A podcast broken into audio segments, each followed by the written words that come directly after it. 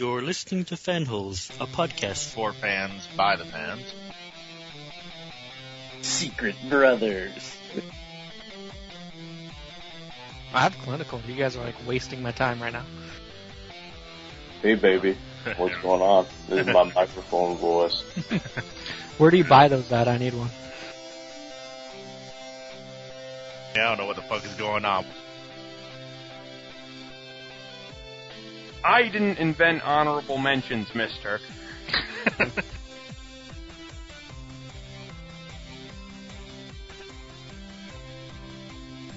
I have a headset. It looks way cool. You should all be jealous. I, uh, we are. I'm with Mike on that one.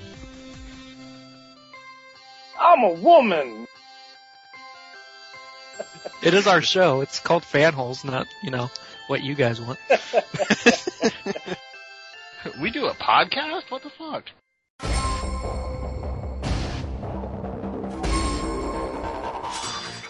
I am Akuma, the one who has mastered the fist. And this is Fanholes, the podcast that has been consumed by the Satsui no Hado. Now, fade to nothingness. Your weakness disgusts me. Messatsu!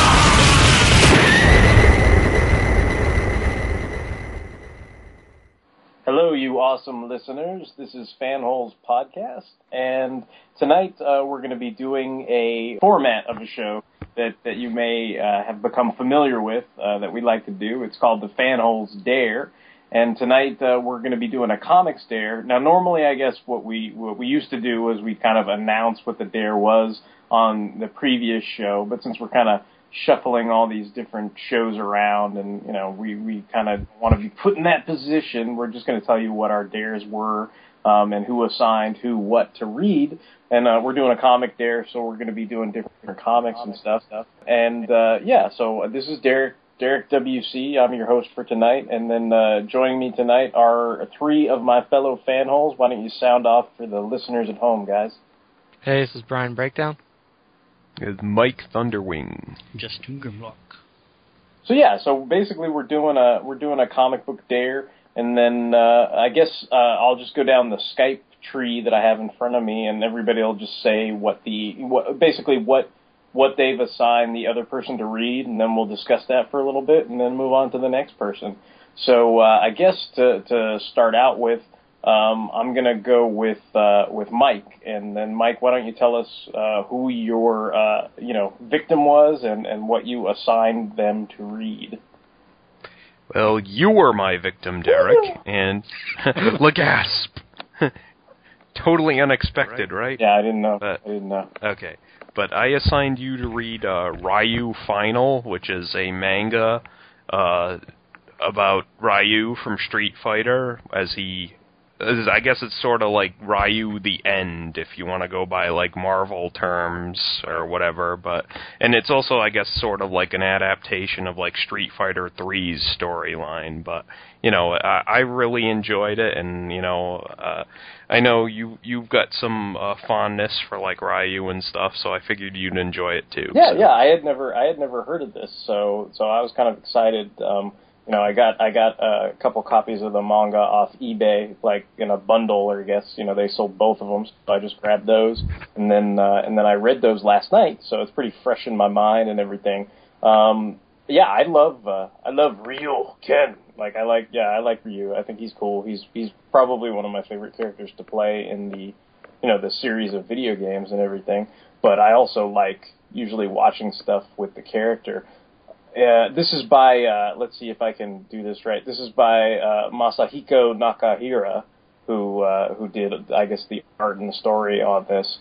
Um, and it sounds like he's done other other manga and stuff for Capcom before, and that maybe they've you know sort of used some of his ideas in the video games and stuff. But yeah, I mean, I, I would say it's like the last Ryu story or something like that. Like that's kind of the vibe it it has. Um, some of the other things it reminded me of because I guess Ryu is kind of, I guess the basic premise is Ryu is looking for, you know, I guess that because basically I guess it starts out with he he reunites with Ken and Ken kicks his ass. And it's like why does Ken kick his ass? Because he's become a true martial artist. And why has Ken become a true martial artist? It's because he's got Eliza and then his little kid I think whose name is Mel Mel. right? Yeah. And so, so, so since he has a family, it's kind of like he learns all about like Spider-Man round the two power, basically, or Spider-Man Aunt May Mary Jane power, or whatever you want to call it. You know, like Superman, like this is for Lois, or you know, what, whatever it is. He he learns about the power of you know fighting for somebody you care about, basically, and that's why he's able to best Ryu in this match so easily. And so then by that point, that kind of sets Ryu on this quest to sort of find out what his you know what what it is that he is going to fight for and and you know what what is his path to becoming a true martial artist and then you know in the background looming over the whole thing like in a lot of different uh i guess fictional accounts of the Street Fighter universe, you know, Akuma is always sort of looming in the background. Like one day you will fight Akuma, one day Akuma and him will have a match together, and this and that and the other thing.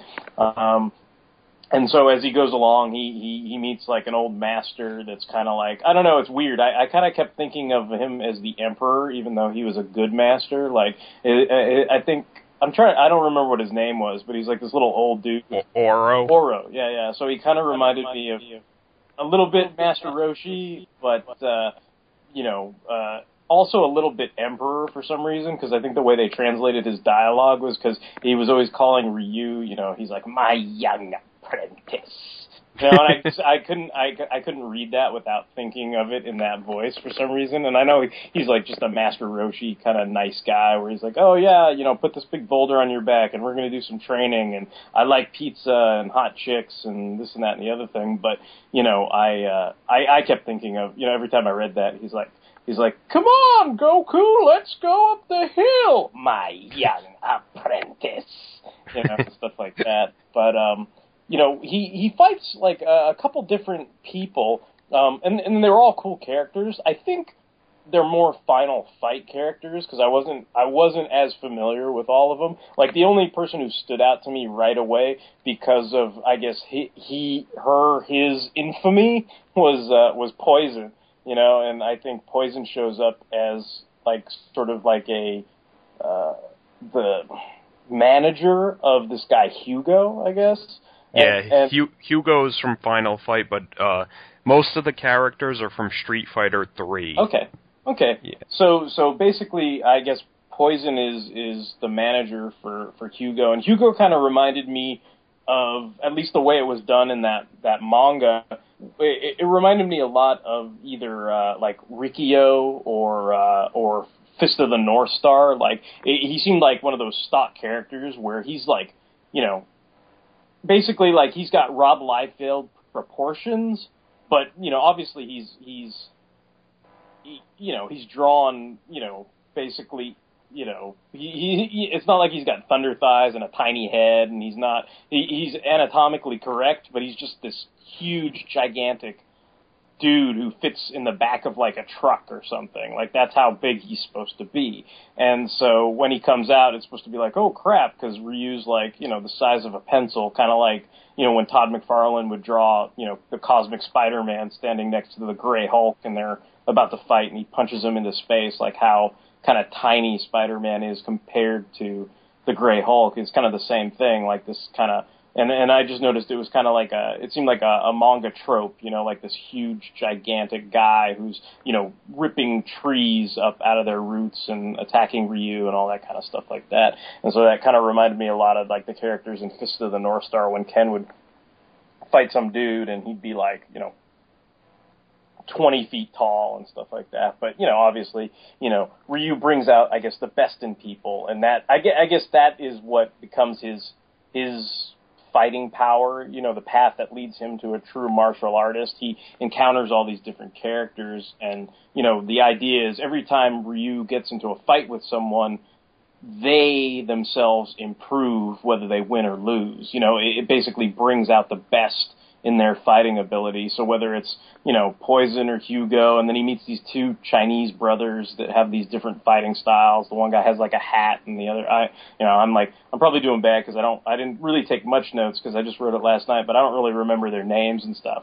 Uh, Yun, Yun and Yang. Yeah, yeah, yeah. So so you you've got Yun and Yang, and they he fights those two guys, and then uh, eventually he he kind of reunites with Sagat in uh, in Thailand, and they go into like more of Sagat's backstory and everything, and sort of you know how he came to be, you know, uh, you know, the, basically how the original fight between them went down, and then sort of what happened after he was first wounded by Ryu after I guess the first Street Fighter, like, and they they kind of go into how he, you know, basically his people see him as you know this great emperor, this great leader, you know, kind of uh, to me it seemed like he's you know kind of the Doctor Doom of of Thailand. You know what I mean? Like of of his nation. You know where where he the, a lot of the people there have great respect for him, and he goes and like you know saves some little boy and little girl and stuff like that, and beats the shit out of these uh, you know, guys that are uh, poaching tigers and stuff like that. And, you know, he's catching bullets in his hand and doing all this cool kind of, you know, mumbo jumbo mystic kung fu, you know, Muay Thai bullshit, you know, which, you know, makes him like super awesome and everything. And, and him and Ryu reunite. Um, I think uh, at this point I was getting into it a lot. Like I liked all the different, uh, you know, fights and everything. Like those were very engrossing and stuff. And you're kind of on the edge of your seat. Like you're like, oh shit, what's going to happen?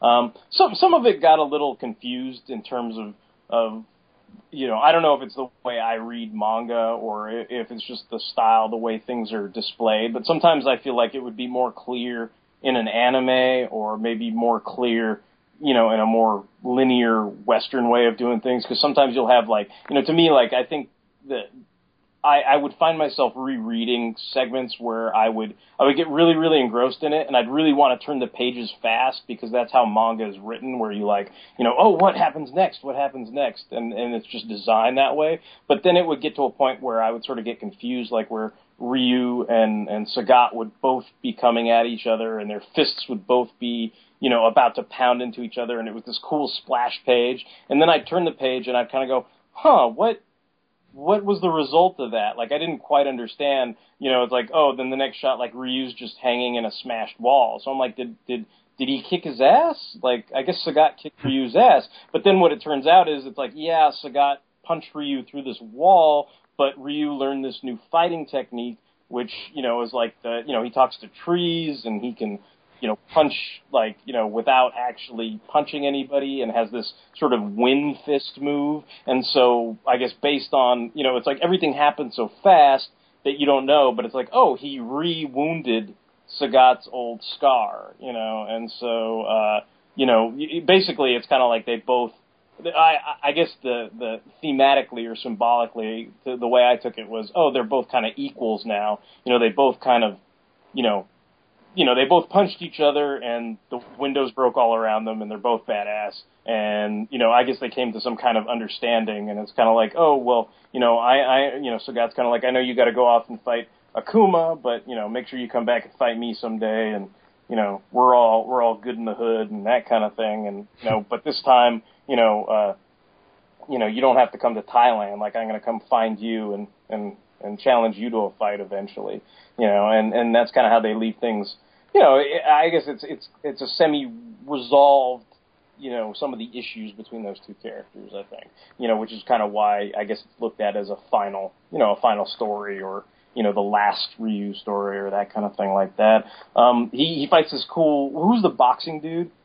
Dudley. I love Dudley. He's like one of my favorite guys like ever from Street Fighter. It kind of reminded me of uh I mean I haven't seen the movie but I've heard about it a little bit where they talk about like Bruce Lee's mentor and how you know, I guess the movie was called like Ip Man or whatever, and I know at some point he fights like a a boxer and gets his ass kicked or whatever, or at least that's what I heard. And it kind of reminded me of that, where it's like Ryu's kind of like this badass, you know, uh, martial artist and everything. And this guy, Dudley, his martial art is boxing, but he's obviously very, very strong. And, you know, it, it does have that, that anime Naruto feel of, you know, it's like Ryu's awesome, and then he gets the shit kicked out of him, and then he kind of makes a comeback, you know. And so with the fight with Dudley, it was very much like that, where you know Dudley basically, you know, he really, you know, can't lay a finger on the guy, and he just gets the crap kicked out of him.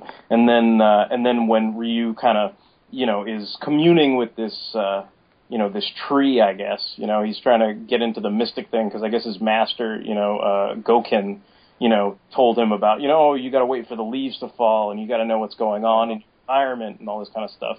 And so he, he he has this weird blue cupcake thing where he talks to the tree and the tree's like this little Indian girl, but it's not really the tree and all this kind of. Basically, by the end of it, it's like, okay, I got a new super move and it's Wind Fist, you know. And so, you know, the whole thing is the the boxing guy is like, oh well, my my super attack, you know, can go like a hundred yards, and and Ryu's super attack can only go ninety yards. So like I I'm totally gonna own him. But then he's like, but I didn't think about it. Is when his fist meets my fist, then you know.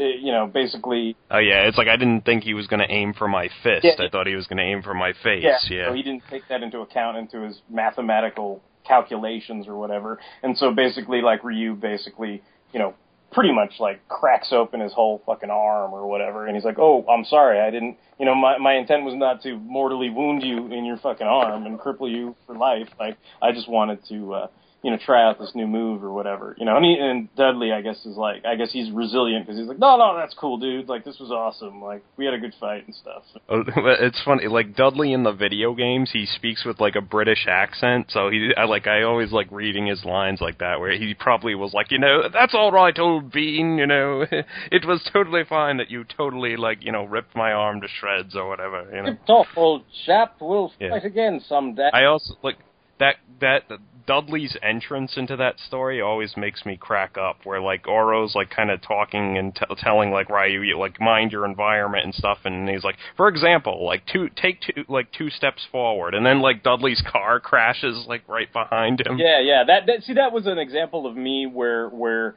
I I was reading it and I was reading it really quickly because I was kind of engrossed in the scenario. But when the when he crashes his car, like there was a part of me is like, what the fuck just happened? Like, okay, guy crashed the car, and I'm like, but is that the same guy that like I almost didn't. re- I was like.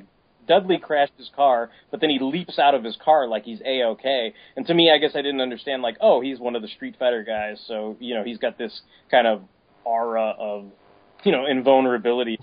but to me, I was like, I thought it was just some dude who crashed his car, so I'm like, that can't be the same dude who's leaping out like everything's okay. And I was like, oh, I guess it is, you know. So you know that was like one of those bits where I kind of went back and reread like two or three pages just to make sure I was on the same page as And I, I, I like they're they're like, were you driving that car with your boxing gloves on? And he was like, well, I have to, you know, people might challenge me to a fight, so I have to wear these boxing gloves everywhere. He's uh, and it's like Ryu's like uh, that. That's kind of foolish. And then the Dudley's kind of like, uh, you should talk, sir. You know, and he's looking down at his own gloves, and he's like, yeah, but I just walk around and shit. I'm not driving a car. But um, but yeah, like I mean, basically, uh, you know, they they go through all these different matches and everything, and eventually it does lead to uh, to uh, a big final showdown with Akuma. And and this was nice for me too because I remember being very disappointed, you know, watching uh, you know OVAs like uh, Street Fighter Alpha, and uh, I don't know what the other one is, but both of them I, I thought you know I think the way they they sold them, you know, at least to me it was like oh sweet like Ryu's on the cover of this DVD and Akuma's on the cover of this DVD. This is gonna be badass.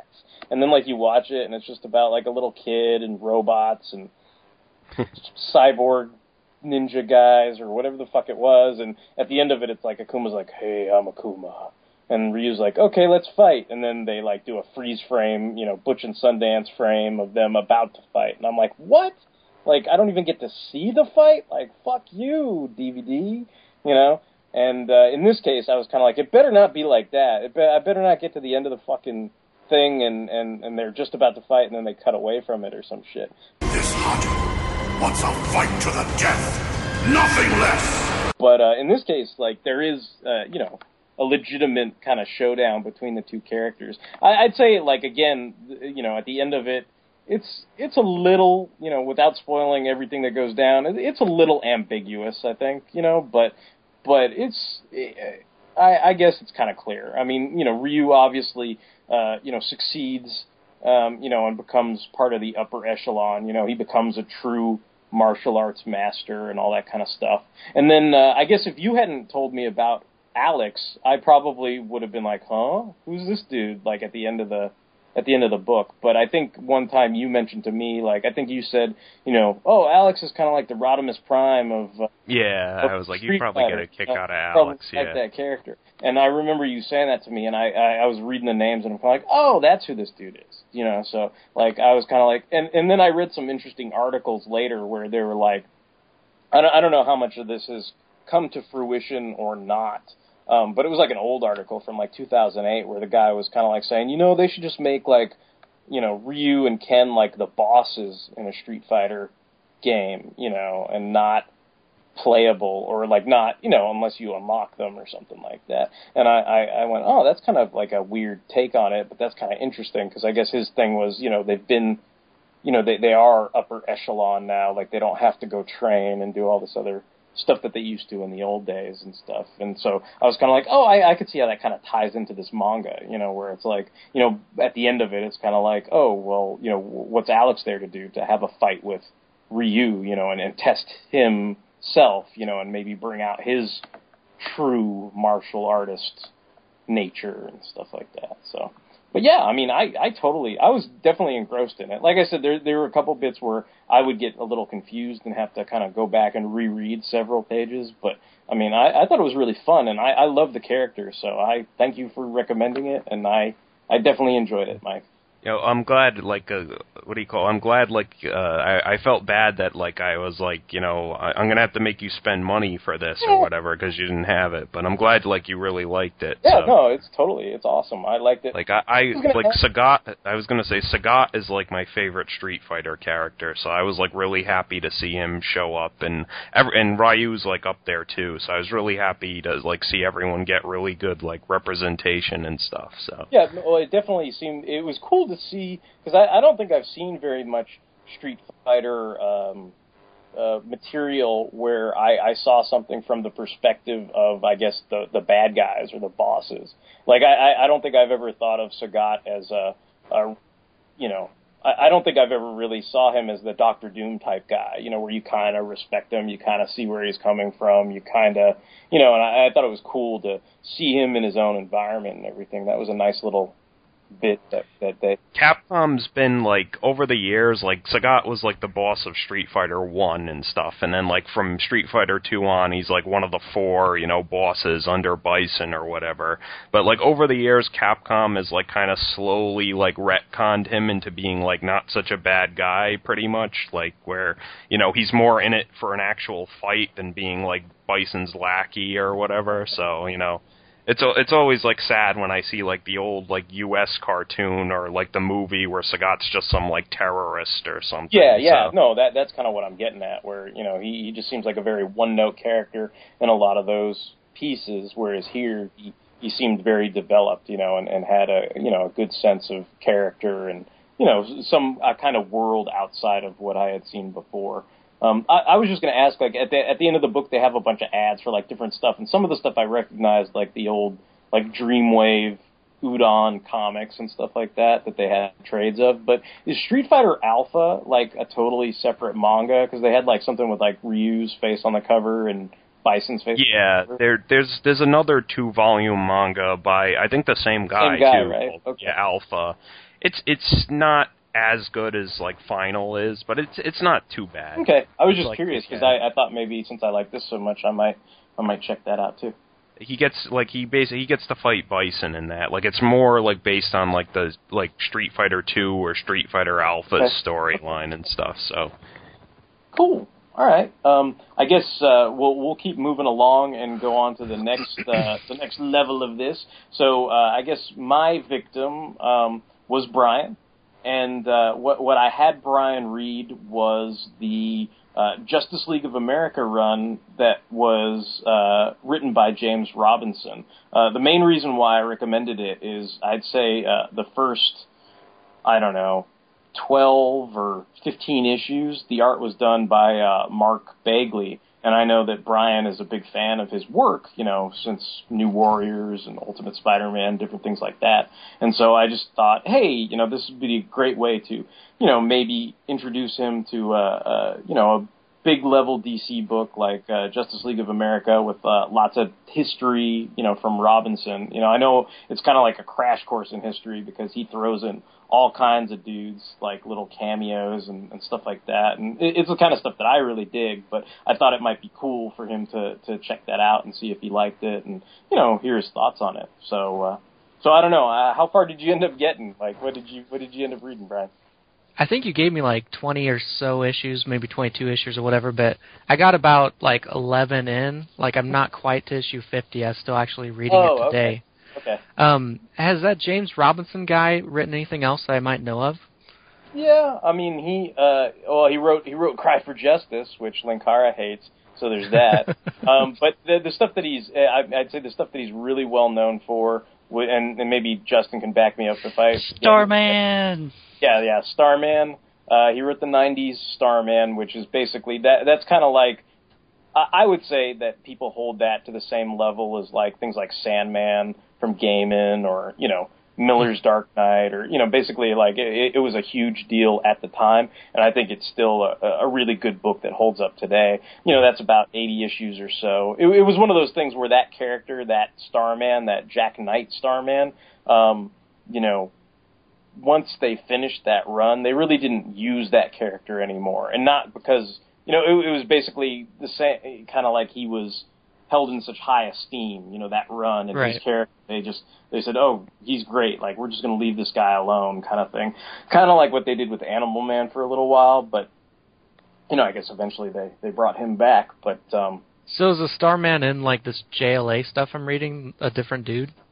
He is a different dude. Uh, he is in that run. Um, I guess one of the things that they did in that run was they had, um, you know, he basically explored all the different versions of Starman. You know, back to the, you know, uh, you know, the idea was this was the son of the Golden Age Starman, and he had two sons, and so uh, I guess the the original son you know the the the elder son was going to be Starman, you know the the modern day Starman, just like the Golden Age one, you know, inher- you know basically inherited the mantle, and he ends up getting killed, and so you know kind of the the, the basic concept of that was his kind of you know quote unquote slacker son, hipster son, you know who doesn't want anything to do with superheroes, kind of gets saddled with that mantle and how he deals with everything. Um, you is know, that why he refuses to wear a costume and stuff? yeah, yeah, basically. I mean, he's kind of like, what tights? Like, I'm, I don't, I'm not into that. Like, you know, like I'm just gonna I'm do blue my. and I kick ass. That's enough costume for me. Yeah, and so, so that that Starman, the the one that you were reading about, uh, basically is, uh, he's a Starman from the '70s. Like, he had like a one-off shot story where he kind of had this goofy like '70s pantsuit and like. Totally disco. He was yeah he was he was very like kind of groovy looking dude you Yeah. know with the open chest hair or what I I forget exactly how it went but like if you if you ever read that issue like I could I could show it to you. Like he he's pretty goofball looking and stuff. But it, it, it basically that that's kind of what I think Robinson's talent is is like he loves like history and comics and things like that. So he'll take like something obscure like that and he'll keep delving into it until you know, like it's basically he made that character, uh, Mikaal Tomas, like an essential part of the original Starman book, you know, even though he wasn't the main character. And then, you know, he ended up going back to that character when it came time to do his run on, uh, Justice League. Um, So, I mean, I, I, I would point to that. The, the other big book I would say that, that he's probably most well known for is uh, an Elseworlds called The Golden Age. It's a four issue miniseries that features uh, the Justice Society of America, and that's that's held in pretty high regard. I mean, th- those are the two things that immediately come to my mind. I mean, you, you know, you could always look him up and see like what different things he's worked on in the past. I mean, I know we we did a Terminator podcast, and he had done you know some of the old Dark Horse Terminator comics. Like he's done, you know, he he, he took over for Rob Liefeld after you know that crappy Captain America thing, you know, like, you know, so it's like he's had some good things and some bad things, you know, and stuff like mm-hmm. that. But I mean, for the most part, like most of the stuff that I read of his, like I usually really, really enjoy. So, you know, I, yeah, I, I just, I did enjoy the hell out of this run. So, you know, Is this I, pretty much his biggest gig thus far? um, I mean, I would say like, like, I think he's written like, you know, he's had runs on Superman before. Do you know what Oh, I mean? okay. So it's like, I mean, he he wrote you, you know how I like uh, you know Mon-El or Valor or whatever, like like Mhm. that run. Like you know how he I, I don't know how far I, I forget where he shows up in terms of the Justice League, but I know he shows up for a little bit, and he was writing uh, Superman at the time. So he wrote Superman, and then and then when they did the whole World of Krypton thing, uh, you know, he had uh, Mon-El stand in for him in the Superman title, and he still was writing Superman at that point. So like you know, he he's he's done a lot of uh, you know different work, whether it's for you know Marvel or DC or or whoever. So Yeah, I guess I just never heard of him, so I wasn't sure how popular he was or any of that. yeah, yeah. Um, yeah, you, you don't really get a whole lot of opportunity to read many DC books, but I do enjoy my forays into DC when I get them. So I was um, pretty excited that you recommended this book to me, and um, I think it was a little bit difficult because I'm like, you know, somewhat familiar with DC stuff, so. But I mean, this book had, like you said, like a lot of like minor cameos and like people I had like no clue who they were. And um like it seemed like there was a lot going on. And i imagine that like jla is a book that ties into a lot of other comics too especially for some of these huge events. So like to start off the bat like the team was in transition. And Yeah, yeah. which was actually pretty good because the team that was there breaking up i like had almost no familiarity with so to go back to like mainstays like batman and stuff getting them on the team I actually like that and then like to I think I did miss a lot because it seemed like the story jumped around a lot and things were happening like where I couldn't tell like you know what was going on at times.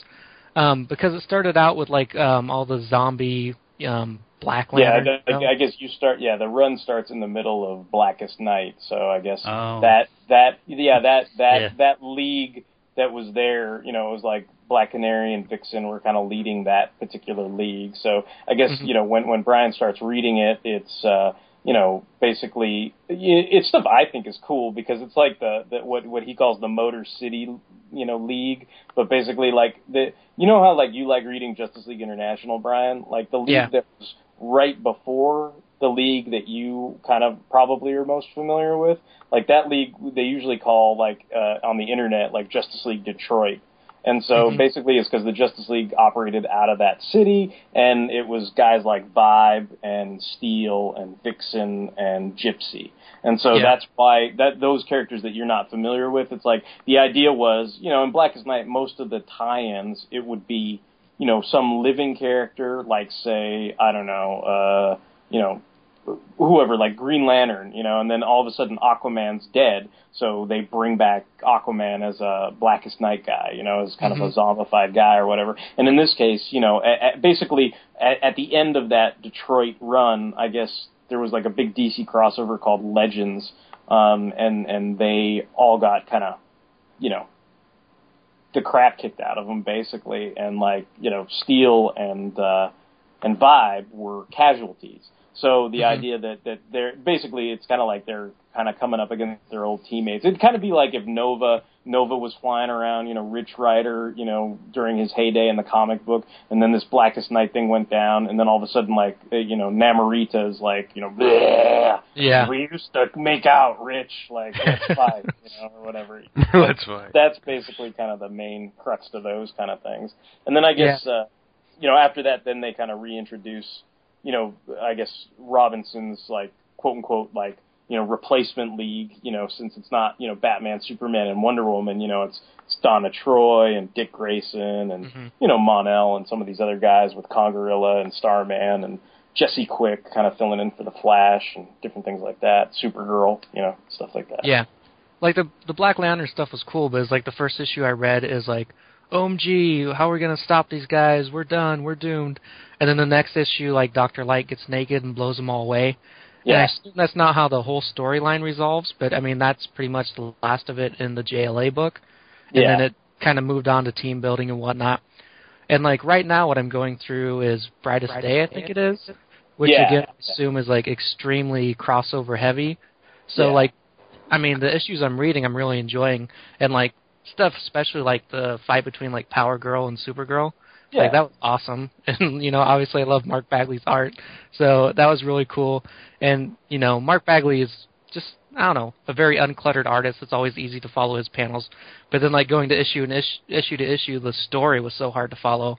Like I had to like change gears every issue. But um, I enjoyed the Seems parts. like I, I know, stuff. like sometimes he doesn't like in a lot of those early issues, they're not sequential too. So I suppose I could understand yeah, there why. was a lot of you jumping know, around you know, and like it, it's like there's a lot of like storytelling tools where he'll be like, you know, you'll you'll start out the beginning of the comic in the most exciting part where you know, uh-huh. you know, Supergirl's punching the shit out of Power Girl, and then by the middle of it, it'll be like, oh, you know, remember 24 hours earlier, like what happened Yep. last issue? This is how we got to that exciting point and type thing. And so, you know, I, I could see why, you know, you, you know, somebody who isn't as familiar with the characters or even just, you know, is reading it might might want to, you know, do a double take on it or something. Yeah, that wasn't too bad, but uh, kind of a similar instance to that that did kind of torque me off was like Red Tornado getting rebuilt by Cyborg because it, it's like it was almost like a backup story at the end of the issue, Yeah. and like none of the none of the stories to that point had the backups, and then like the first issue that did that is like a different artist, and I think the first issue starts off with them fighting, and I was like. You know what the hell is this? You know, like Red Tornado should still be all disassembled and stuff, and like Right. he's fighting Cyborg, and then I I didn't I skipped that thinking like it was completely unrelated, and then the next issue it went a little bit further back in the past where like Red Tornado's at Cyborg's lab and he's like trying to rebuild him. I'm like, oh crap, I should go back and reread that. It's just out of order. So I don't know. That confused me at first, but eventually I got the hang of it. Oh no, that's cool. I'm, I'm, I'm kind of, I'm, I, I, I hope you read like some of the other stuff too, because I, I really like. I know you said you were just getting to issue 50, but that's where like Mm. they fight like the crime syndicate of America and stuff. Like, I, I, I really, I think those issues like, like 50 to 54, like I really, really like that story. So Yeah, uh, hopefully I'm, you'll I'm really that. it so far. You know, and the Mark Bagley art's great. I love seeing him draw DC characters just because it's so new for me. And like, you know, everyone complains about the Mark Bagley face like being recycled all the time. And I think either the inkers are doing a better job or he is because I didn't recognize too many people. But like the only one that stood out is there's like one panel where like Black Canary is Gwen Stacy from like Ultimate Spider-Man. but like other than that, like I had a hard time noticing. Well, it's funny when you when you because I know uh, you were you were sending me emails last night and you're like, who's this Terrax looking dude? You know, and I had to and I had to send you like the wiki on uh, uh, Josiah, Josiah Power, you know, Yeah. and stuff like that. And then uh, the, the, what I told Brian though was I was like, oh, you know, like Sebastian Faust kind of reminded me of Peter Parker, like a stock Peter Parker face, like I think when I read it sometimes and stuff like that. So sometimes, but um, I I mean I know I know yeah I know that Brightest Day stuff was kind of crossover heavy. I I thought maybe you know Justin would be happy that you'd get exposed to some more uh Justice Society people as well, at least as they were Yeah. you know sort of They, back uh, in the day. They have a big crossover with the JSA. Like I think during that Eclipso arc, and then later on there's some stuff with like um, the Golden Age Green Lantern, like where he's like crazy on the moon with his whole other kingdom. Like Yeah, that's crossover heavy too. So yeah, Yeah, that's that- like what's going on right now. Like where yeah, I'm at. okay. Yeah, that No. that might not make a whole lot of sense unless you read all the JSA stuff that goes along with it. yeah. I Is I, I JSA, basically like the primary book JLA crosses over with. Uh, usually, like like the tradition is, they usually like eh, back in the old days, like the Silver Age days, it, it, like the way they would always. The reason why it's called Crisis on Infinite Earths is because the old school JLA JSA crossovers. So like it'd be like once a year, you know, the Earth One JLA would meet up with the Earth Two JSA. So like that became like so popular, it became like a yearly thing. So if you basically like, there are all these trade paperbacks that I think are called like Crisis on uh, Multiple Earths or Yeah. something like that, and so they have all these different volumes, and they basically collect all those old team ups, which basically usually took place in Justice League of America because there was no Justice Society of America book. But in a lot of the more modern day crossovers like this, for instance, like that's why I included those um, uh, JSA books as part of that. Like I, I, I forget what the the arc is, but it's like a five issue, you know, story arc or whatever for the brightest day type stuff. And so it goes from like, you know, I know it goes JLA, JSA, JLA, JSA, JLA, or how, however it goes down. It's like five parts or something. The you know the Starheart crossover or whatever you want to call it. Um, but yeah, like normally, you know, whether it's in like a graphic novel or you know some kind of crossover setting. Usually, like the JLA JSA crossovers are kind of like an annual, you know, like hey, let's get these guys together. Like I would not be surprised at some point if they decided to do a, you know, for the new 52, they decided to do like an Earth 2, you know, Geoff Johns Justice League crossover, you know, like where the two char- you know, two teams meet and fight some bad guys or something like that. I have a question for you, Derek. Um, Sure. like um ongoing throughout most of these issues there's kind of like a underlying thread of like this weird like alien device that they found you know as it like as it been, as it had been rediscovered through the ages and stuff but then recently that whole story seems to have been eclipsed by this um brightest day thing Yeah, so like that, that. story get I like dissolved somewhere else or what Yeah, like you'll, ba- you know how like you you came across the sort of, um I'd say the the crime syndicate version of the New Gods. Like you're asking me about Doctor Impossible and all those Yeah, yeah. Like that, w- i- i- to me, it seems like he was writing that story, and then they probably their editorial was like, "Hey, we got to do some." Some Blackest Night, Brightest Day shit. Like, do this real quick first. And he's like, okay, sure, that sounds cool. And so he wrote all that stuff. But w- once you get to the crime syndicate stuff from 50 to 54, like all that Oh. stuff will be tied up in there. So, okay so Yeah, I, I I, I, I know, I know that's also kind of, I guess that's just the nature of, you know, people bitching and moaning about, you know, how Mike always says, you know, this book was great until a crossover interrupted it or whatever. My favorite book was, was awesome until your stupid crossover messed it up or whatever. But Yeah. Um, like I'm just gonna say that I I like that incarnation, like what Brian's reading. I like that better than the new 52 stuff. Like I know people are like all crazy because it's like Geoff Johns and you know Jim Lee, but like I would rather read you know three more years of uh, James Robinson and Mark Bagley than like another like issue or two of uh, Geoff Johns and Jim Lee. Like that's how much I like that. I actually like that whole volume.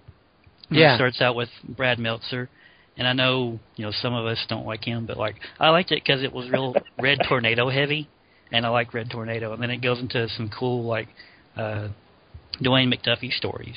And yeah, I, it goes into I, I was a little. I think I think the way I read that, I'm not I'm not super Brad Meltzer guy or anything. You know, I don't like Identity Crisis or any of that stuff. Um, but but once they got into the Dwayne McDuffie stuff, and then it transitioned over into James Robinson, like I, I enjoyed. I mean, I was reading that book month to month as it was. So I mean, I definitely I definitely enjoyed you know those arcs and stuff like that. So. Hey, was it was it Meltzer or McDuffie who added Vixen to the team? Um, I I was want to Meltzer. say it was Meltzer. Yeah, because she Okay, because she started out like in the first like handful of issues. I, I was just kind of like I remember looking at some of those covers when McDuffie was writing the book, and I was like, "Hey, John Stewart, Hawk Girl, Vixen." I was like, "What's he doing here? This isn't a cartoon, you know."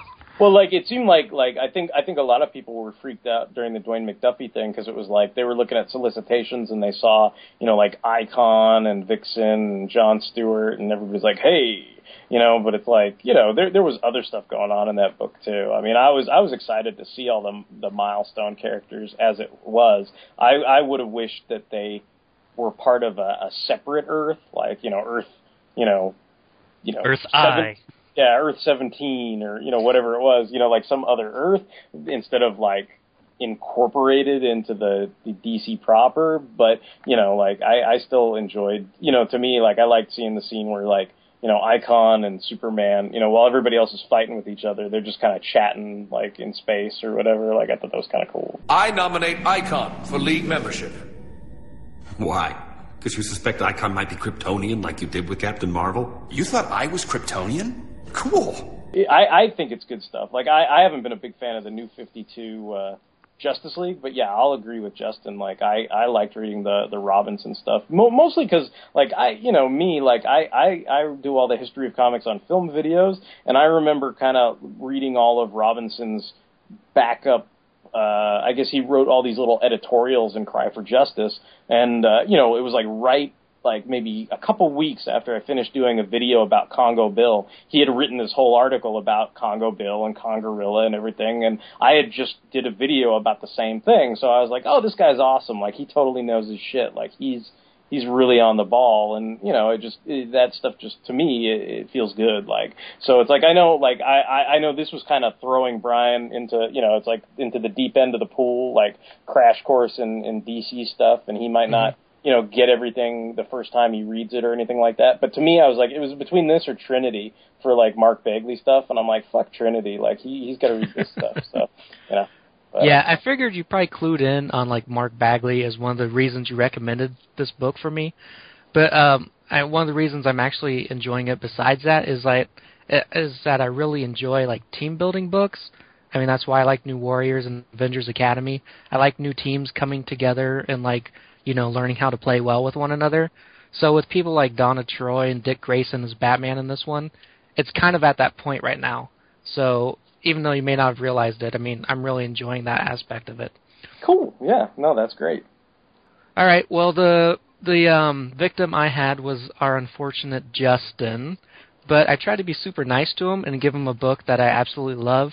It's probably honestly like eh, probably the funniest comic book I've ever read, and I reread it like you know pretty often just because I enjoy it so much.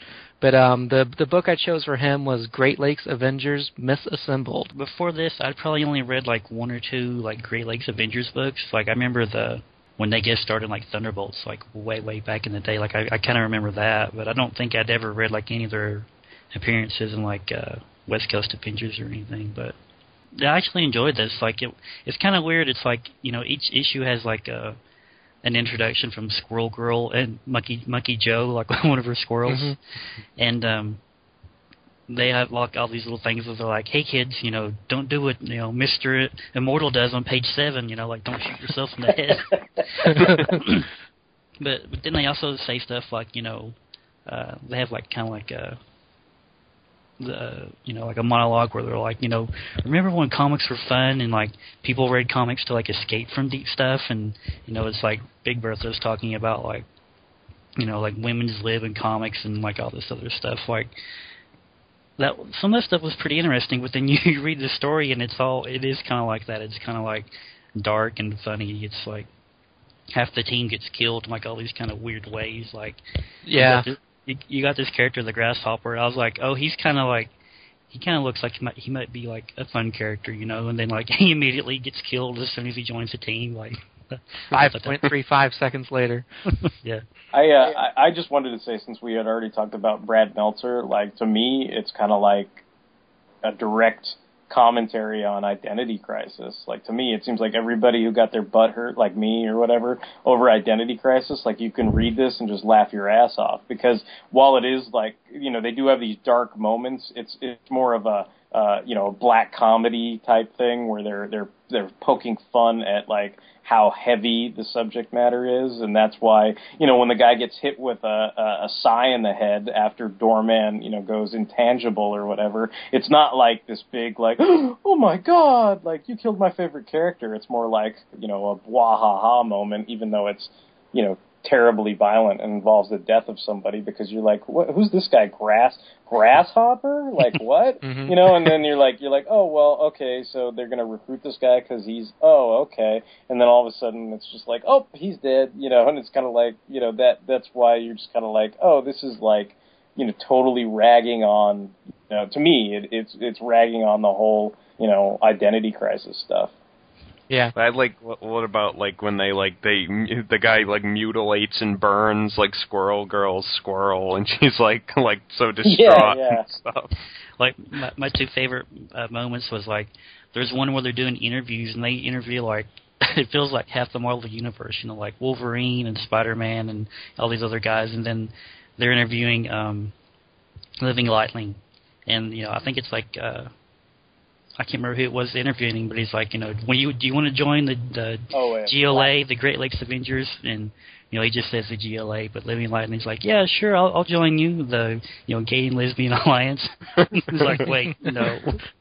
And then uh, like my other favorite scene, this is probably my favorite one, where it's like they're fighting like you know Batroc the Leaper and a bunch of his like goons and stuff, and then they get into like the the final you know battle for like you know the fate of the world and all this stuff and you know Batroc's like wait do not de- destroy the world how else will I spend all my money like that. But uh, yeah, this was a good pick. I, I really enjoyed this. Like it, even though it was kind of dark, you know, it had, I guess it had some nice little like kind of like Greek chorus uh, commentaries at the beginning of each issue that I appreciated, and it was really good. I liked it.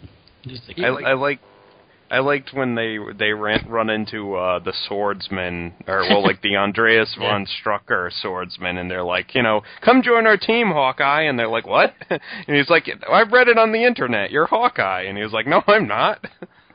I like I Yeah. like how when they when they all go and play cards with like all the dead people and stuff, and Mockingbird's there, and she's like, "Yeah, I heard it's Hawkeye too," you know, whatever. I was going to ask you guys all your favorite uh, moments, and uh, I, I thought Justin might touch on this, but my actually favorite moment was um, I think Flatman and Door Doorman are like arguing or something about like uh, gays being into S and M, and Flat Flatman just comes out and he's like, "Okay, you want me to say it? All right, I'm gay." And then like immediately, like the next panel, um, Mr. Immortal's been talking to Death Urge, and he's like, "Guess what, guys? I just found out I'm Homo superior or superior." and then like Flatman's like, "Always gotta one up me, don't you?" So I don't know. That was my probably my biggest laugh out loud moment from the book. yeah, that is pretty damn funny. I I also like the resolution to like you know the saving the universe thing where it's like Mr. Immortal is talking to Maelstrom and it's like you know they kind of like do a suicide pact thing and you know Mr. Immortal's like I'll go first and he shoots himself and Maelstrom's like oh, okay and he blasts himself in the head and then Mr. Immortal's you know comes back and he's kind of like oh haha Yeah.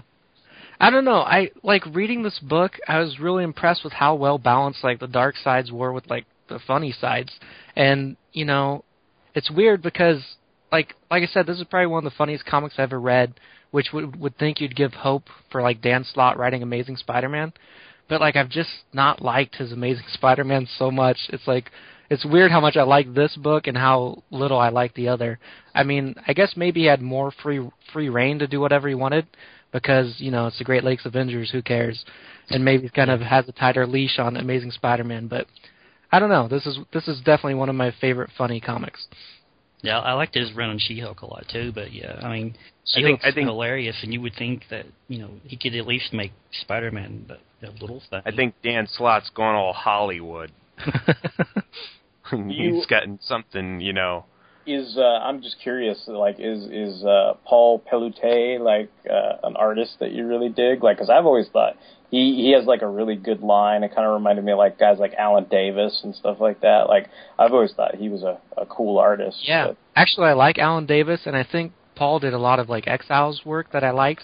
So Okay. yeah, I, I thought the art on this book was pretty fantastic. Was there was there anything else that you uh, want to add, Justin? Um, I like the fact that they kept pointing out that uh, Squirrel Girl defeated Doctor Doom, and it wasn't a Doombot or Yep. an alternate you know, Doctor Doom. Like, To defeat Doctor Doom, you'll need one of the most powerful heroes in the Marvel Universe. Play as Squirrel Girl for the first time ever. Zitozi Menace is unbeatable.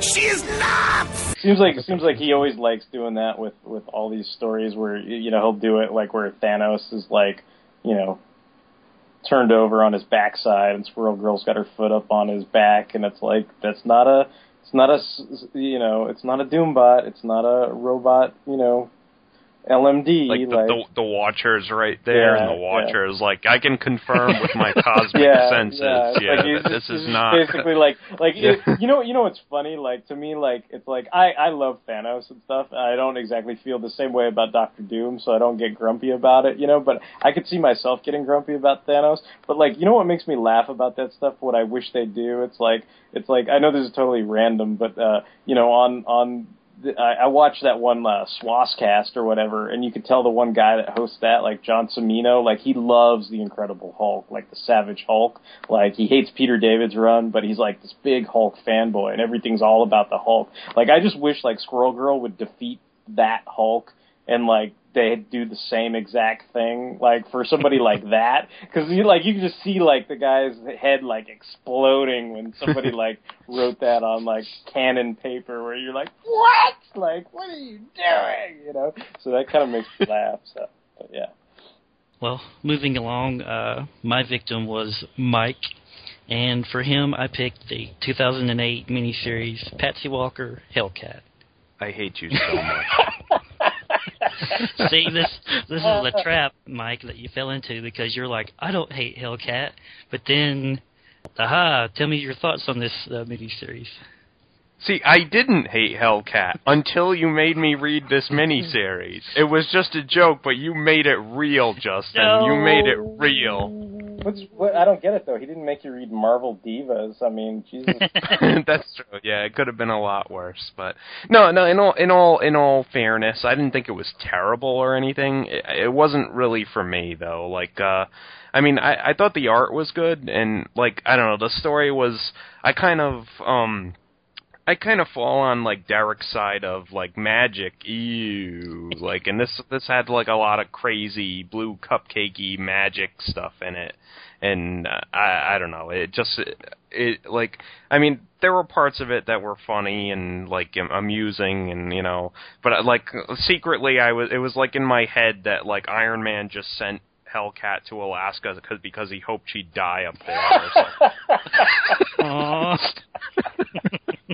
It's like just just just the way he's like, you know, he's like Alaska needs like, you know, superhero representation. You go, Hellcat, you know. and she's like she's like, Who's on the team? Is it Beast? Oh, I love Beast and he was like, No, it's just you. Hi. Uh, Yeah, I don't know. It was just just some weird ass shit. Like I couldn't even like follow all the friggin' like mystical animals that were following her, and like I don't know, the Eskimos or wh- whatever the hell they were, the Inuits or like witches or something. And then there's a big stone face that's actually this girl's father, and then there's a yeti, and I don't know what the It- hell. It is kind of uh, like what I would describe as manic. It's not like manic, like manic crazy, like you know Morris's Doom Patrol, but it is kind of like weird and you know, you know, I don't know. It's just kind of goofy, I guess. no, it's very it's very off kilter. You know, I mean, Yeah. from from the mainstream type stuff. You know, like you know, but, but I guess the you know, you can you can tell that just by you know all the kind of like crazy stuff that that Mike has described. there. you know, that that's what I would. I can't even tell you how those things like link together, but it's like you know, I uh, I I don't know, but I mean, there were a couple parts I kind of giggled at, like the yeah, specious like, thing. Yeah, the specious thing. Yeah, at least at like- least at least uh, Hellcat knows what is up. Like she knows the difference she knows between the a difference. racist and a species. yeah, exactly, and yeah, even like at the very end where she's like, uh like Iron Man's like, "What the hell happened to you there?" And she was like, she's like, you know, it was magic. I know what you're gonna say, magic. Ah, nuts, you know, like. But the stuff like that was kind of funny to me. But yeah, I, I was kind of, and I like the art too. Um, I I can't, I should have looked it up again. Uh, do you remember the artist's name? No, I don't remember. I just know that uh, Kathryn Immonen was the writer, and like, I don't think I've read very many of her comics. Like, I know she did stuff with like the Runaways, and she did another miniseries called Heralds, where Hellcat was part of that, and it had something to do with um, Nova, like the you know Silver Surfer, Cosmic Nova. Yeah, yeah, I remember. Uh, the artist was David uh, Lafuente. Okay, yeah, because he he did some Ultimate Spider-Man too, like towards the end of that book that I I thought was pretty good art. So like, yeah, I, I dug the art. Um, Justin, I don't know if you'll know the answer to this or not, but can I ask you like a uh, sort of history question? All right. Um, I'm just curious, like, at what point the, did Patsy Walker get like magic powers? Like, is that because she married Damien Hellstrom, or like, was that even after that? Like, because I, like in this, it's like I, I don't know. The only thing I can remember is like when she hung out with Beast and the Avengers, and there was like a cat suit, and the cat suit had like powers, you know. Yeah, But yeah. I never remember, you know, like kind of in, in in the sense of this it was like all kind of magic based where she could kind of sense these animal totems and she could see magic basically was her magic superpower and i was like well wh- when did that exactly I- like go down I think it. I think it was when she came back from the dead, like in that Thunderbolts annual. Like I think, okay I think maybe after that. Like I'm, I'm not sure myself. Because she see that's the other thing was that in like that warren ellis hellstrom series where she died like Yeah. is that okay Well, Wait. Yeah, yeah, yeah. Okay. Yeah, she did. Yeah, and I- because she was like all crazy, and then she finally died. Yeah. Okay. Yeah, and obviously I know where she came back because being the Thunderbolts fan that I am. So I, I always wanted to ask you, like, like I remember getting that annual and thinking Mockingbird was coming back. Like, were you disappointed when it turned out to be Hell, Hellcat? yes, I was like, yeah. Well, I guess in retrospect now, it's like Hawkeye and the Thunderbolts went to hell to go rescue a Skrull, but you know. yeah. But yeah, I was kind of like, wait a minute, you know, wait, wh- I thought Mockingbird was gonna come back. No, what is this? Yeah, I was like, Put her I was like, like Hawkeye like unwraps like the mummy, and it's like Patsy Walker, and he like keeps starts wrapping her up again, and he's like, send it back." see, I read that and I was like, what, it's not Mockingbird. I was like, oh, that's still cool. I like Hellcat. Yeah. I was like, maybe she'll be a Thunderbolt now, and she wasn't. She just went away for it. Yep.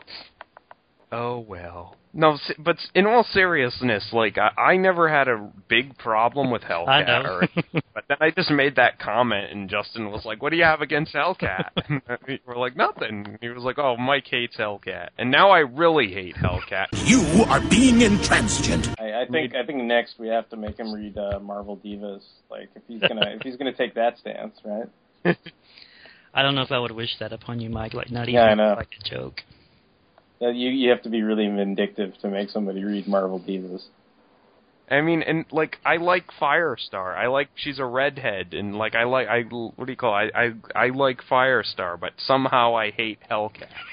Hmm. and Hellcat has like a similar costume and is a redhead too. You know what I liked? You, you know, in in Hellcat's defense, like I I'm gonna stick up for Hellcat when uh, the the previous miniseries, the one that Norm Breyfogle did the art for, where her costume was kind of inverted and she had that like black, you know, armor costume or whatever. Like I really dug that miniseries because it's like her and then all these different demonic personas from Marvel's version of Hell. Like I thought that was really cool because it like it sort of made sense to me. You know, Hellcat and she's dealing with the forces of hell. You know, like I I don't know, it was pretty straightforward, but I enjoyed it. I'll take straightforward. I don't think there, weren't there weren't a bunch of you know Inuit witches who you know turned their their their one uh husband into like a crazy wacky wheel or whatever. And Yeah. weren't, there weren't uh, what was it like the guy who's like a yeti who's like going out with the little girl and stuff like you know there wasn't all that kind of stuff. So so do we want to move on to um to what is awesome in our world this week? Yes, I'm all set. If you are Justin. I just want to say you're a duty head, and I like Hellcat. Eh, Yeah. I'm not saying you're wrong, but you're totally wrong. Fine. I, I, I, I was I was joking with you earlier. I was like, okay, when when we write our Avengers book, I'll allow Hellcat, but Stingray has to have a British accent. As he should. And then just to make just to make Derek mad, he can marry a dolphin, nice. and he can should- he can should imperious sex it. Oh god. he can imperious sex. No. Leave Stingray alone. I just So- caught what you did, Justin. That was excellent. I'm stealing that. I can't take credit for that. Yeah, that was that was from a rather horrible run of Uncanny X Men. But hey, Says Derek. Yeah, what? Just because I don't like Namor, like French kissing a fucking lobster woman? Okay. um. So yeah, so that's what's not awesome. But we're gonna talk about what's awesome. So uh, hey, uh, Mike, what is awesome in your world this week?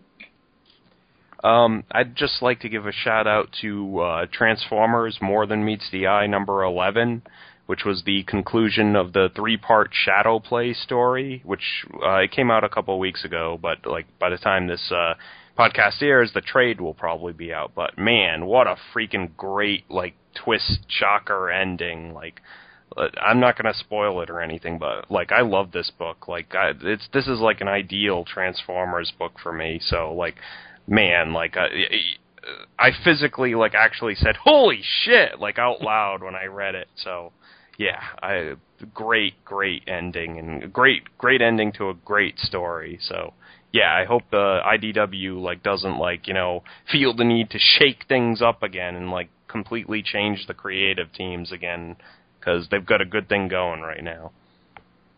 Cool, cool. Uh, Justin, what's on tap for awesome thing of the week for you? Um, I recently recently started watching the uh, Cartoon Network series Adventure Time. This has been on for, I think like I think it's in its fifth season now, and it's one of those shows like I hear like people talking about. You see like, you know, merchandise for it everywhere. So I put it, you know, on my list of things to watch, and I finally sit down and watched it, and I just had like a huge marathon where I watched like episodes back to back, and I think it's a really great show. It has like a really, uh, it's one of those shows where it's like little kids can watch it and they think it's funny, but there's also like, you know, some subtle jokes for like adults, and there's some not so subtle stuff. You're kind of like, how did they get away with that? like, Yeah, the the thing I saw the thing with the tires, like do not do tire like thirteen or whatever when he's like talking about. Mhm. Yeah. I, I don't know. He's like destro- descri- going out on a date with a girl, and he's like, you know, tire two is like kissing her, and it g- goes all the way up to tire thirteen, and like the kid's like, what's tire thirteen? And it, do not do tire thirteen. Yeah, but uh, it's a really good show. Um, like, I I would recommend it to like you know you guys. You might you guys would probably get a kick out of it, but I don't know. Maybe Derek wouldn't because he's kind of grumpy sometimes.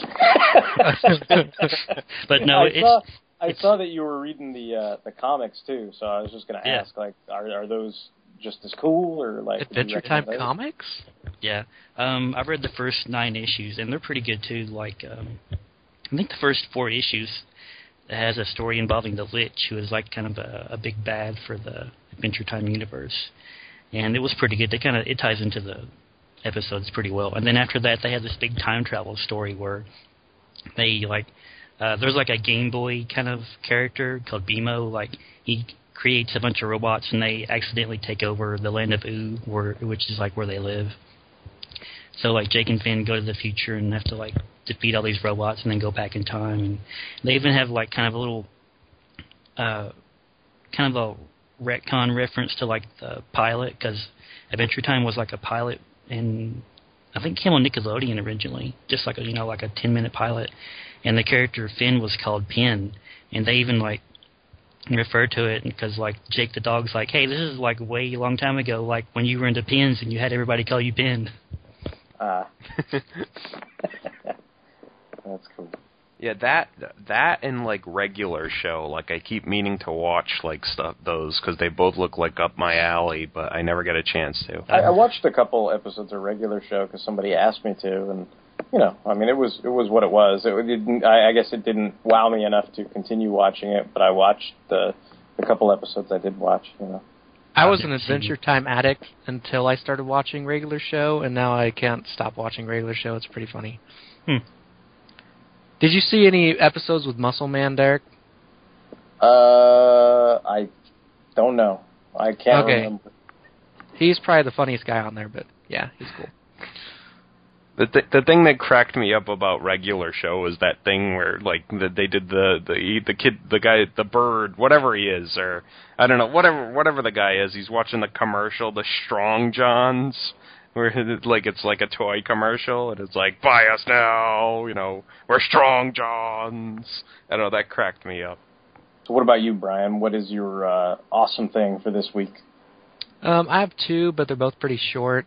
One, um, just on my own, I kind of been have have been reading like the Acts of Vengeance omnibus, and I don't know. For those who are on the fence of buying an omnibus, like they're really expensive, but they're pretty awesome. It's like you know, great stories reprinted in like super high quality. You know, paper's nice, colors look amazing, whatever. So I've been reading that, and um, probably my favorite point so far was like a Quasar issue where he goes up against Venom and he confronts, defeats, and captures Venom in like the span of three panels. and I don't know, I just laughed out loud at that because it's awesome.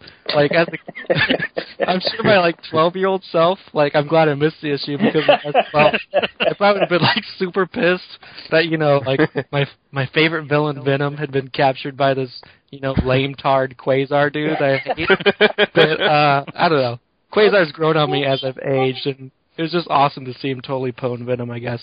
Yeah. Um, the the other awesome thing this week was that I picked up the new Iron Man figure uh, from the latest Marvel Legends line, and I'll let you bigger comic book nerds tell me exactly what version of the armor it is. All I know is is I refer to it as like the '90s big boots armor, and I absolutely love it because like you know, when I was reading like West Coast Avengers and stuff like that in the later issues, like this was armor he had, and all the uh, Iron Man issues that are still up in my closet, wait, waiting to be reread. I mean, this was the primary armor during that time. So I don't know, it just looks awesome, and I've kind of made a little West Coast Avengers team out of what Marvel Legends figures I have. So I've just really been enjoying the toy. Yeah, that's the best to like get you get enough guys where you can make like the whole team. I love that stuff. Like that that's a cool little uh display you got going there. And uh, Yeah, I yeah, think I think we we are we kvetched about this uh, Yeah. on another show, but I believe it's the Mach 8 armor technically. So Yeah, it's it's the one he gets at the end of Armor Wars. Yeah. yeah. But yeah, I, I saw the pictures you posted of it, Brian. That really does look like an awesome Yeah. figure. Like and that that armor is not even like one of my favorites or anything, but I'm like, wow, that's like a great like you know representation of yeah, it. the figure looks terrific. Yeah. and like it's kind of weird because I'd, I'd had most of my Marvel Legends on the same same uh, same shelf for like years, you know, like because basically I filled up a shelf where you know I put the X Men on one shelf, Avengers on the next shelf, and whatever, and then I never really touched it unless I added someone to it. But then getting him and then deciding, hey, I want to make a wacko shelf, like that was actually pretty fun. So I'm I'm glad I got him because it got some some more use out of some of my old toys too. It was just fun. If only they'd make a Mockingbird and a Tigra Marvel Legends. I hear you. They actually did make a Tigra. Yeah, I was I was kind of like, holy crap. Yeah, Yeah. I had that. No, no, no. There was there was a Marvel Legends one. Like Oh, really? Brian, like yeah, emailed me, and I was like, "Holy crap!" I, I and it was like, it was the wave that like I never saw in stores. Just like the Walmart exclusive wave had Black Bolt and Nova, which I had to buy Oh. online. But yeah, I think it was pretty rare. I don't think I ever Uh, saw those. It was the Nemesis build a figure. Uh-huh. But yeah, I was like, oh yeah, that was like the wave I never ever saw. Because if I did, I would have gotten like Tigra and like Beast and whoever else. Uh, Was that what movie Beast or something? Or? no, it was uh, astonishing Oh, Beast. okay. See, Mike, you could have bought him, and he could be silently judging you right. Yeah, I know. He could have he been could be silently si- judging everyone. I actually was going to say during the Hellcat miniseries, you know, when they go through that flashback, she's like, "Is Beast going to be there?" Like even in the flashback, I think he was silently judging everyone in the entire story. Like so, yeah, Of course. yeah. That's Beast's new thing now. Is whenever he's not talking, he's silently judging you. Um, uh, my thing's pretty short too, uh, uh, and it's a, it's a semi tie-in because uh, uh, we had been doing some awesome uh, fanhole sidecasts, and one of the sidecasts was on uh, Superior Defender Gundam Force, and uh, that kind of inspired me because I I only had the first six volumes, and they only really Bandai only released them as uh, singles, you know, DVDs and stuff. And so uh, I was missing the last three volumes. And uh, just last week, I, I finally got volume nine. And uh, over since we had recorded that episode, I had been trying to track down the last three volumes. And uh, so now I have a complete set. So that's why that is my awesome thing of the week. And uh, if you want to know a little more about Superior Defender Gundam Force, go check out the Fanhole Sidecast about it. I, I used to love watching that back when it was on Cartoon Network. I, I, you know, I mean, it's it's it's what it is. I enjoy it. Um, you know, it's like it's funny because you you got the guys running around doing goofy stuff, and I, you know, the the last episodes are usually the best because they get into a big fight. It's like the Sazabi dude, you know, I forget what they called him. It's like Lord Sazabi, you know, is like fighting uh, Captain Gundam and stuff, and they they have a big epic fight at the end. So it's fun to watch. I think I'll just repeat. I think what I said in the uh, the sidecast. I was like, I think this is what killed Gundam in the U.S. Aw. but they were they were trying to inspire all the youth to get into it, dude. Like what what about what about that uh, thing you you you posted in the board about them Sony taking out Gundam movie and Gundam Net and Gundam whatever the fuck? Like maybe maybe we'll get a, a G Savior two sequel. so Like, jeez. you know, maybe something sweet will come our way. Um, anyway, so uh, that that will be the conclusion of uh, the Fanholes Comic Book Dare sidecast for this episode. Um, if you guys want to uh, check us out on uh, Facebook, you can. Uh, we have a Twitter feed. Uh, you can email us at fanholespodcast at gmail.com. We now have, drumroll, blah, blah, blah, blah, we now have a Tumblr. So if you want to follow us on Tumblr, you can follow follow us on Tumblr. Even though Uh, we don't know what it is. Yeah, we, you like whatever that is. whatever that we have, is, you can follow us on it. We, uh, you know, we've got sidecasts coming out. We've got, uh, you know, more blogs, uh, RPG blogs from our friend Boov. Um, little, you know, written sidecasts about different comics and things like that, um, or side stories. And uh, yeah, so uh, uh, check all those out. Uh, you know, leave us some feedback if you want. You can send us some emails. If you have an iTunes account, uh, log into that bad boy. And uh, if you subscribe to us through iTunes, leave us a review on iTunes. Give us five stars because I said so. And uh, yeah, so cool. All right, guys. Thanks for listening. And uh, this is going to be uh, Derek, Derek WC, signing off. Hey, this is Brian Breakdown. It's Mike Thunderwing. This is Justin Hellcat. Peace. Hellcat stinks.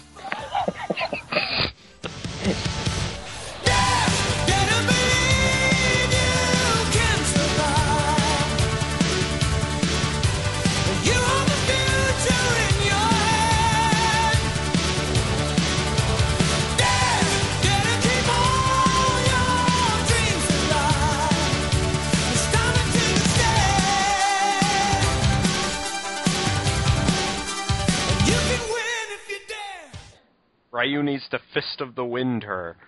I can make a joke there, but I'm not going to. I was about to. I'm I'm reconsidering. Yeah, that that comment.